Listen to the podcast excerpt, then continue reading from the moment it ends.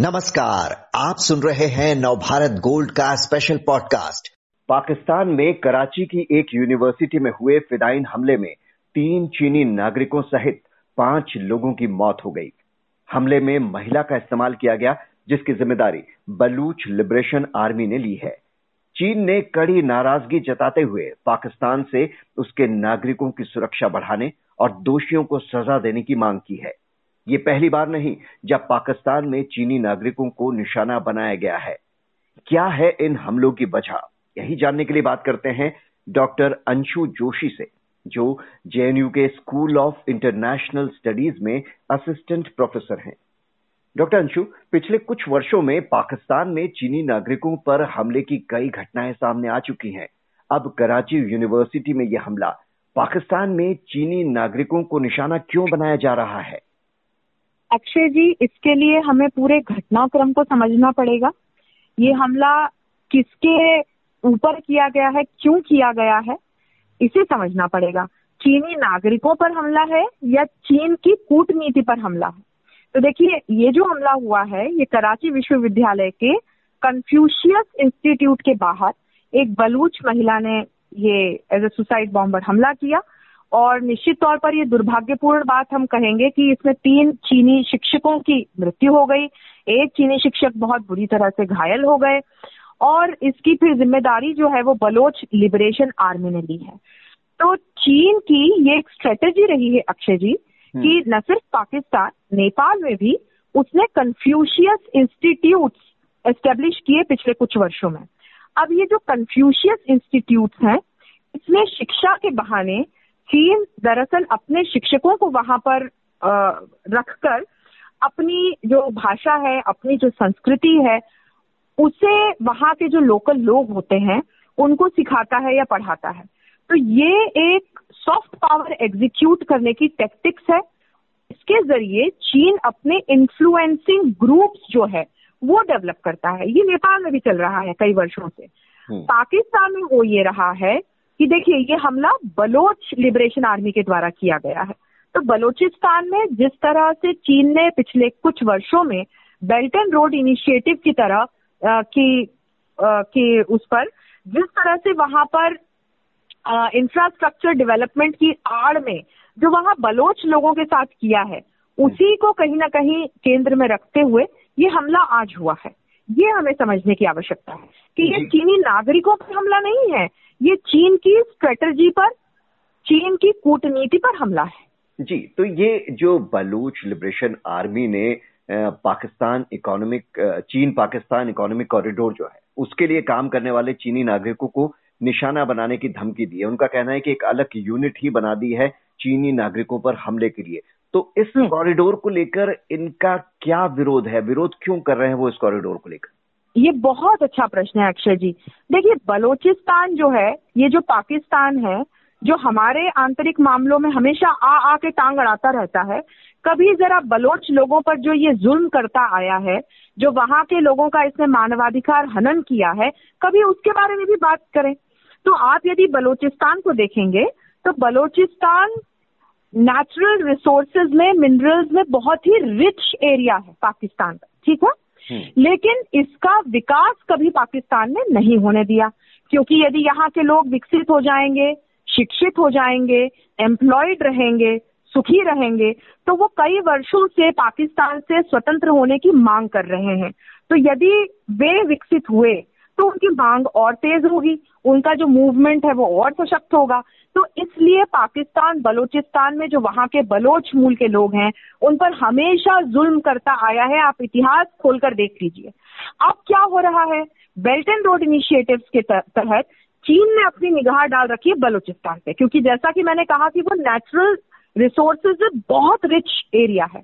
तो वहाँ infrastructure development के नाम वहाँ पर दोहन जो है, वो चीन कर रहा है, लेकिन जो बलोच लोग हैं, वो सफ़र कर रहे हैं और उन पर न सिर्फ़ पाकिस्तान जुल्म कर रहा है, चीन भी वहाँ पर आकर के अब पाकिस्तान के साथ शामिल हो गया है।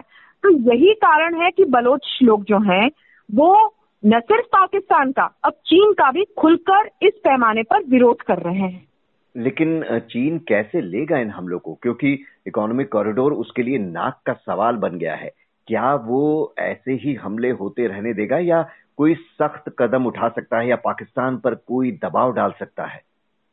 देखिए, अक्षय जी, चीन जो बेल्ट एंड रोड इनिशिएटिव चलाता है, इसके पीछे भी बहुत सारे कूटनीतिक मकसद होते हैं। हमने श्रीलंका में हाल फ़िलहाल देखा कि क्या हो रहा है। तो ये कर्ज देकर बेल्ट एंड रोड इनिशिएटिव के तहत, ये जैसे श्रीलंका हुआ या नेपाल हुआ या पाकिस्तान हुआ, इस तरह के देशों को अपने चंगुल में फंसाता है। और वहाँ इंफ्रास्ट्रक्चर डेवलपमेंट के नाम पर फिर कहता है कि इसकी जो सामरिक सुरक्षा है इस क्षेत्र की, उसकी ज़िम्मेदारी मैं लूँगा। और फिर वहाँ पर धीरे धीरे अपने मिलिट्री बेस ये एस्टेब्लिश कर देता है। ये ऐसा पहले भी कर चुका है। इसने श्रीलंका के हमेंटोटा पोर्ट को भी अपने कब्जे में ले रखा है। नेपाल में भी चीन यही कर रहा है, पाकिस्तान में भी चीन यही कर रहा है। तो मुद्दा सिर्फ़ आर्थिक विकास का नहीं है अक्षय जी। मुद्दा एक बहुत बड़ा सामरिक यहाँ पर उद्देश्य है, जिसे हमें समझने की ज़रूरत है। निश्चित तौर पर चीन ने आज भी कड़ी भत्सना इन हमलों की की है, और कहीं ना कहीं पाकिस्तान को भी एक चेतावनी सी दी है कि इस हमलों के विरुद्ध वो कार्रवाई करे। अब आगे देखना होगा कि पाकिस्तान इन हमलों को लेकर के क्या करता है, लेकिन निश्चित तौर पर चीन चुप तो नहीं बैठने वाला है।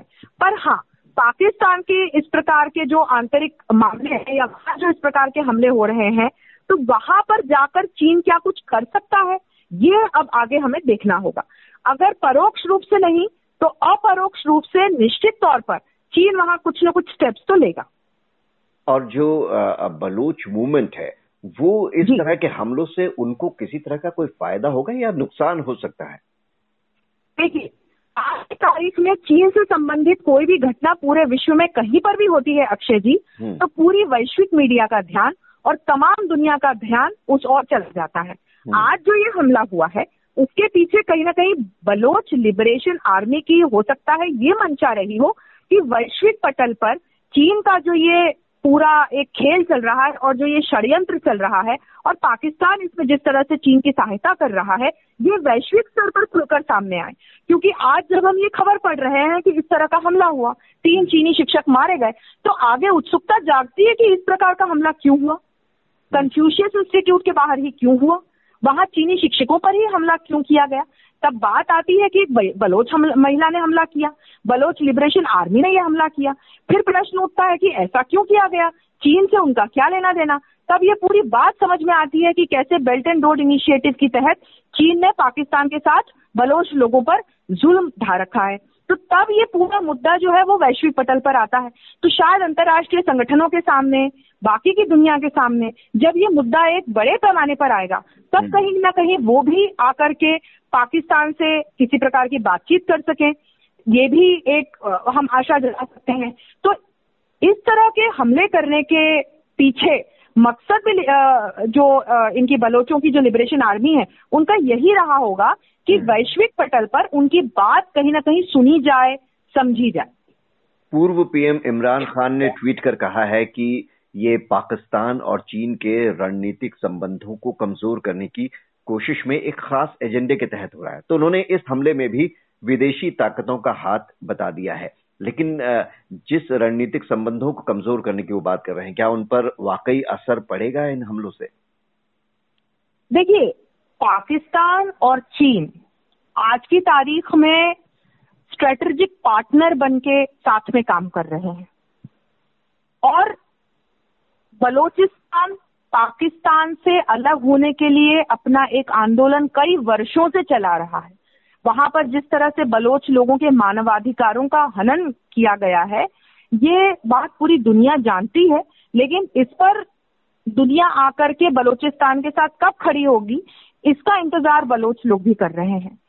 तो निश्चित तौर पर आज जिस तरीके से अब बलोच लिबरेशन आर्मी स्टेप्स ले, ले रही है आज का जो ये हमला है कम से कम ये आश्चर्यजनक ही कहा जाएगा।